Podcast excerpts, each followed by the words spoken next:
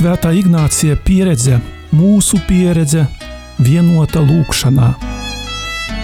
Lūkšana ar Svēto Ignāciju no Loyolas.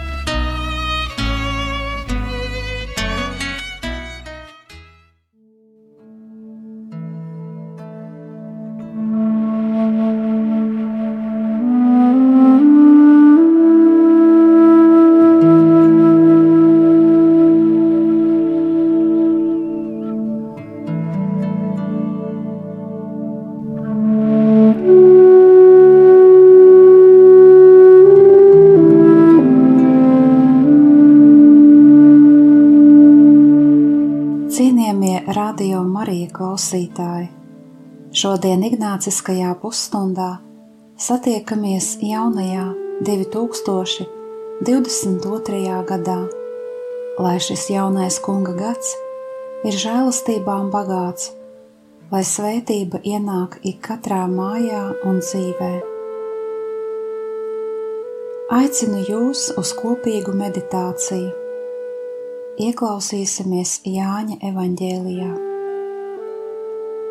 Iesākumā bija vārds, un vārds bija pie dieva, un dievs bija vārds. Tas bija iesākumā pie dieva. Viss ir radies caur viņu, un bez viņa nekas nav radies, kas vien ir radies. Viņā bija dzīvība, un dzīvība bija cilvēku gaisma, un gaisma spīd tumsībā, bet tumsība to nenomāca bija Dieva sūtīts cilvēks, viņa vārds bija Jānis. Viņš nāca liecības dēļ, lai dotu liecību par gaismu, un lai caur viņu visi ieticētu. Viņš nebija gaisma, bet nāca, lai liecinātu par gaismu. Bija patiesā gaisma, kas apgaismo ikvienu cilvēku, kad tā ienāk pasaulē. Vārds bija pasaulē, un pasaule caur viņu ir radusies, bet pasaule viņu nepazina. Viņš nāca pie savējiem, bet tie viņu neuzņēma. Bet visiem, kas viņu uzņēma, viņš deva tiesības kļūt par dievu bērniem, tiem, kas viņa vārdā tic, kas ne no asinīm, ne no miesas iegribas, ne no vīra gribas, bet no dieva ir dzimuši un vārds ir tapis miesu un dzīvojis starp mums, pilns žēlastības un patiesības, un mēs redzējām viņa godību, vienpiedzimušā godību, kas ir no tēva, pilnu žēlastības un patiesības. Jānis liecina par viņu un skaļi sauc teikdams: Viņš ir tas, par kuru es sacīju tas, kurš nāks pēc manis, par mani ir augstāks, jo viņš ir pirms manis. No viņa pilnības mēs visi esam saņēmuši žēlastību pēc žēlastības, jo likums tika dots caur mūzu, bet žēlastība un patiesība nāca caur Jēzu Kristu. Dievu neviens nekad nav redzējis vienpiedzimušais dēls, kas ir tēva klēpī, pats ir to atklājis.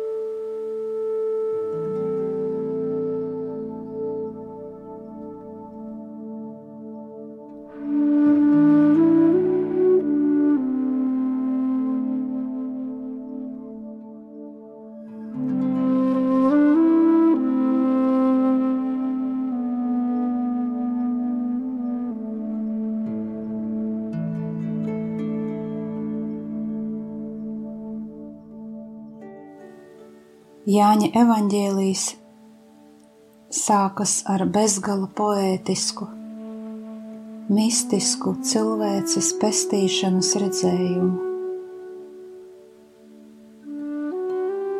Šis redzējums tā ir it kā saīsināta pestīšanas vēsture,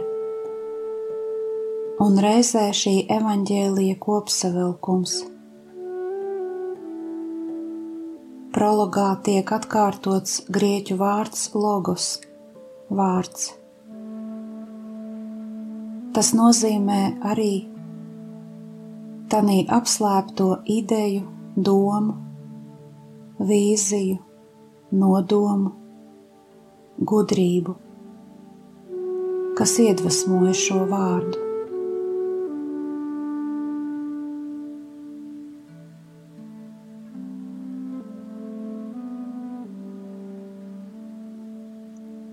Tagad ieklausies fragmentā no Sālamana pamācību grāmatas, kas uzrakstīta dažus gadsimtus pirms Jēzus dzimšanas. Tajā tiek runāts par dieva gudrību, kas darbojās radīšanā. Es, gudrība, esmu bijusi kunga rīcībā jau viņa ceļu pašā sākumā iekams viņš kaut ko radīja. Es biju pie viņa jau no pirmslaikiem. Es esmu ielikta un pastāvu jau no mūžības. No paša sākuma iekams pat vēl zemes nebija. Kad vēl nebija dziļumu, es biju jau dzimusi. Iekams vēl nebija ielikti kalnu pamati, un pakalni nebija radušies es jau pastāvēju. Kad viņš darināja debesis, es biju turklāt. Tad es biju pie viņa kā palīdzi darbos un to kārtotāja. Un man bija ikdienas savs prieks, un es it kā rotaļādamās nemitīgi darbojos viņa priekšā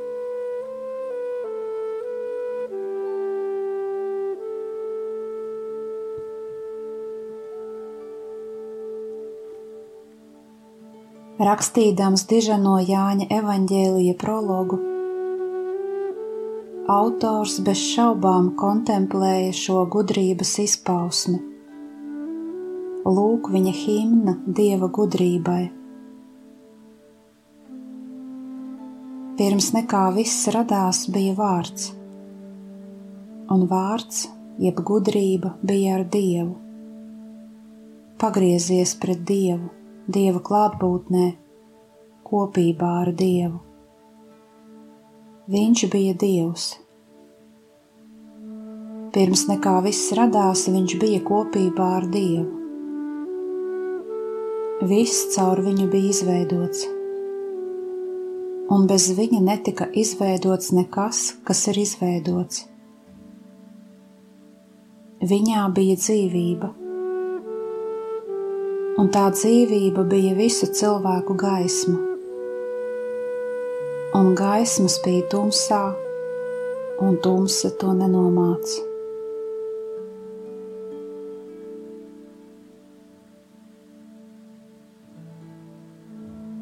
Tagad brīdi paliec klusās pārdomās par to, kādas ir tavas attiecības ar Dieva vārdu vai tu pieņem to kā savas dzīves gudrību?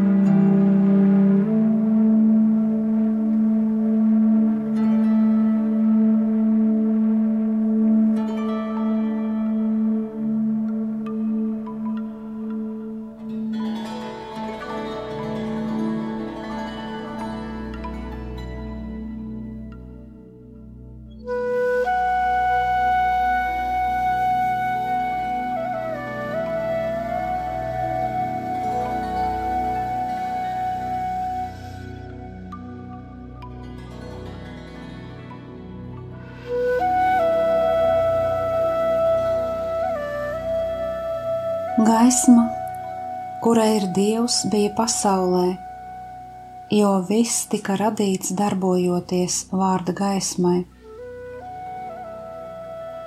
Viņš bija paslēpies, un lūk, beidzot atklājās visai radībai.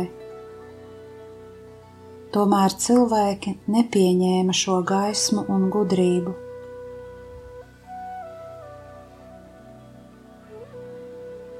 Viņš atnāca pie savas tautas caur praviešiem un svētiem cilvēkiem. Tomēr arī tad tie viņu nepieņēma. Bet visi, kas noslēpumā savā sirdsapziņā pieņēma gaismu, kura bija Dievs, kļuva par Dieva bērniem, gaismas bērniem. Pat tad, kad pasauli ieskāva tumsība un valdīja vardarbība, gaismas un radības Dievs bija ar savu tautu kura bija plaši izplatījusies pa visu pasauli. Cauri visiem gadsimtiem, dažādās pasaules vietās, Dievs atklāja vārdu un gudrību svētiem vīriešiem un sievietēm un praviešiem, norādīdams, kā dzīvot saskaņā ar viņa gribu.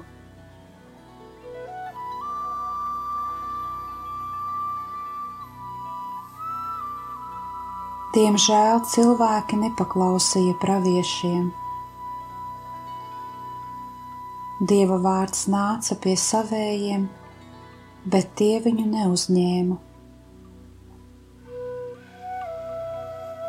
Atkal aicinu tevi mazliet apstāties, noklust un ielūkoties savā sirdī.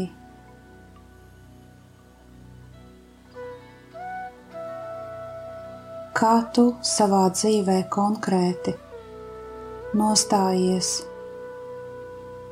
tumsas vai gaismas pusē.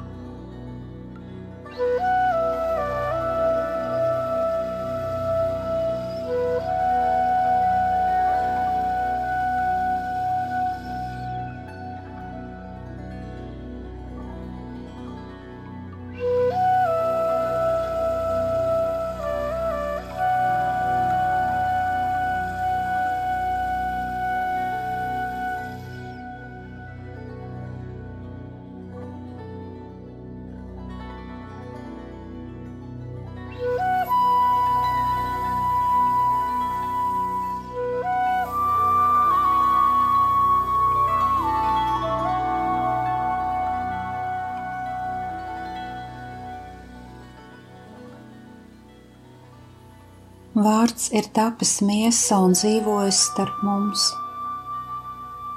Šie vārdi ir evaņģēlijas sirds, būtība, sākums un beigas. Tā ir mūsu vēstures sirds, būtība, sākums un beigas. Dievs, mūžīgais Dievs, debesu un zemes radītājs kļuva par tādu kā mēs, par vāju, mirstīgu cilvēku. Viņš kļuva par mazu bērnu, kuram bija vajadzīga māte, kas viņu ieņēma savās miesās un baroja ar savu krūti, lai varētu augt un nobriest par īstu cilvēku. Viņam bija vajadzīga mīlestība Jāzepa mīlestība, un klātbūtne. Viņš dzīvoja starp mums. Šos vārdus var iztulkot, uzcēla savu telti starp mums. Viņš kļuva kopā ar mums par svētceļnieku, kas ceļo caur tūkstnesi un par mūsu brāli. Viņš kļuva par mūsu vēstures daļu parādīdamas ceļu pie dieva un uz patieso mieru.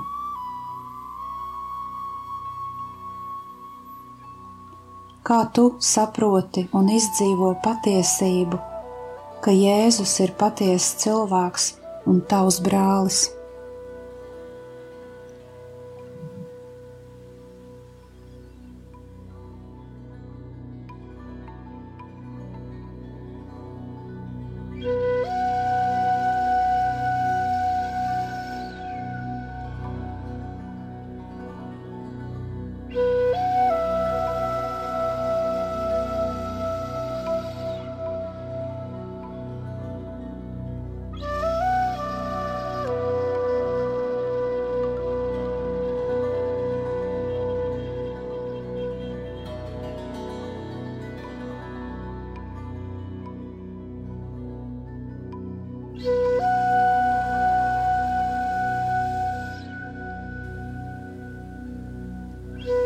Beidzot, mācekļi ieraudzīja, ka no šī brīža Dievs vairs nav tāls vai nošķīries no mūsu pasaules. Viņi varēja viņu redzēt, un bezgala daudz no viņa saņēma. Mēs redzējām viņa godību, vienzimušā godību, kas ir no tēva, pilna žēlastības un patiesības. Vai Dievs tev ir tūs vai tāls?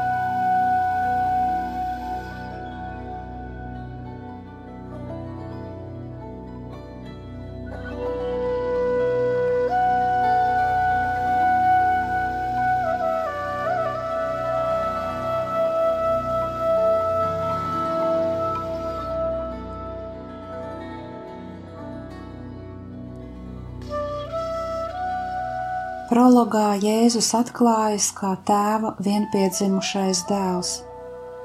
Viņš vienīgais var liecināt, kas ir Dievs, jo pazīst viņu vistuvāk, tāpēc, ka ir viņu redzējis, jo pats ir ar Dievu un Dievā.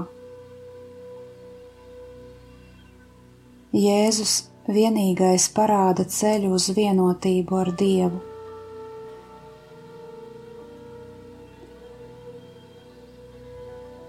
Varbūt runādami par Dievu, kā tēvu, mēs varam sajust valodas ierobežojumus.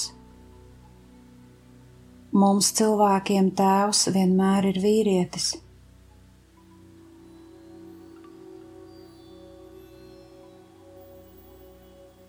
Dievs radīja cilvēkus kā vīriešus un sievietes taču pats Dievs pārsniedz jebkuru vīriešu un sieviešu dzimtas izpratni. Viņš nav neviens ne otrs. Viņš ir visas dzīvības avots.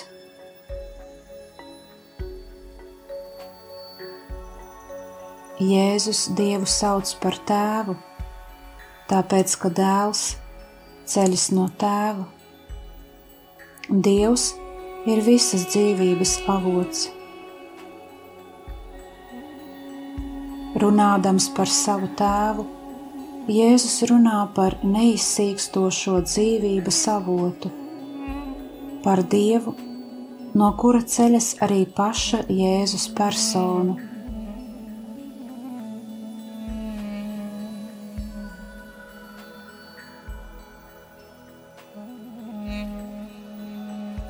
Jēzus atnāk no Dieva un atgriežas pie Dieva.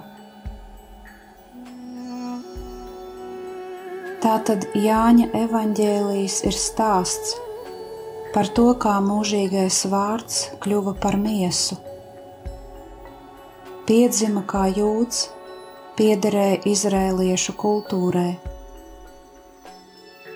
Tas ir stāsts par to, kā viņš mūs visus ved no mūsu bailēm un šaubām uz vienotību un mieru caur attiecībām ar viņu pašu, ar viņu, kurš ceļas no dieva un atved mūs pie dieva sirds.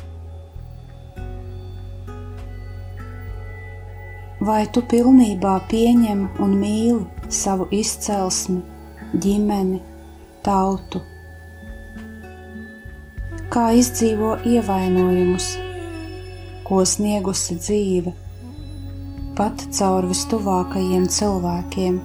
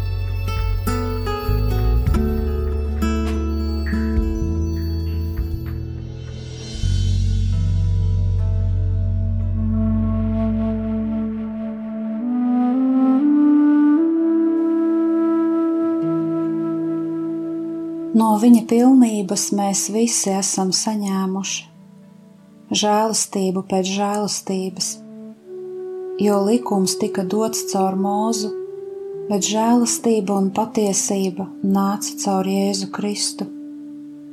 Dievu neviens nekad nav redzējis.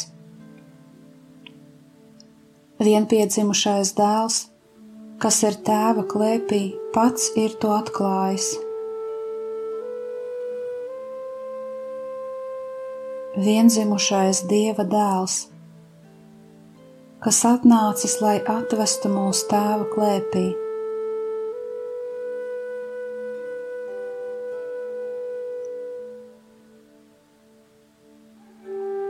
Šī brīnišķīgā kustība, kas aprakstīta prologā, atklāja patiesību, ka kopība, vienotība mīlestība un patiesība ir Dievā,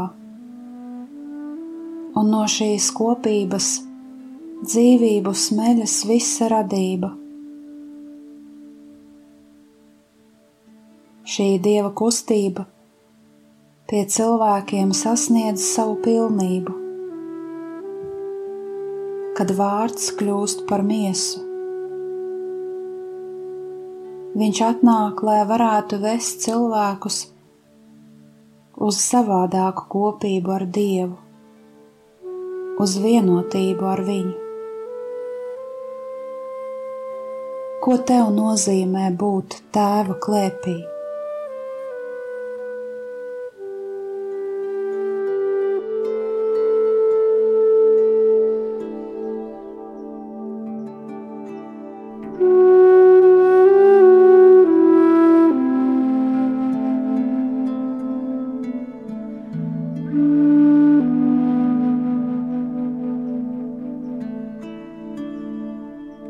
Jāņa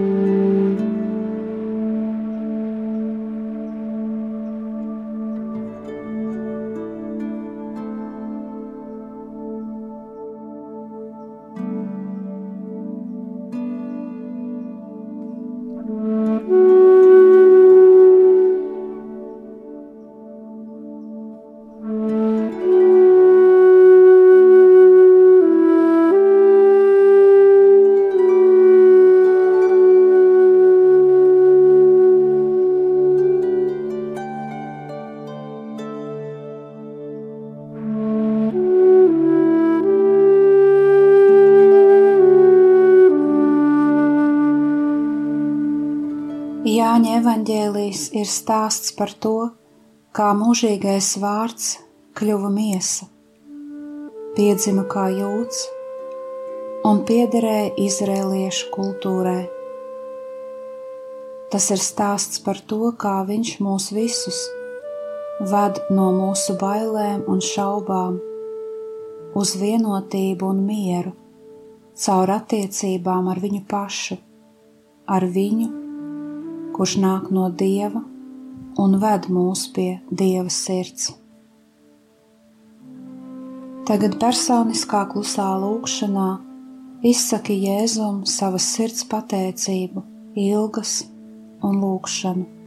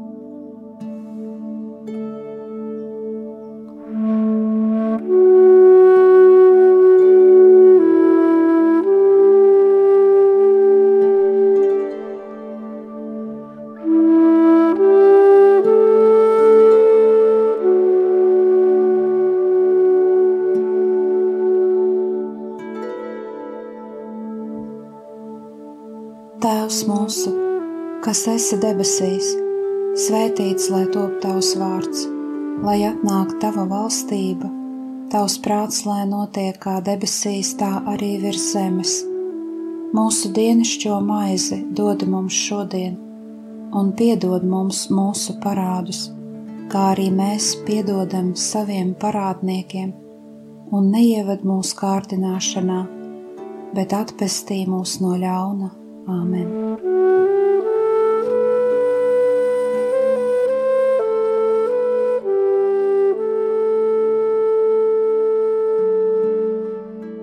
Kopā ar jums bija Euharistiskā Jēzus kongregācijas māsa Brigita.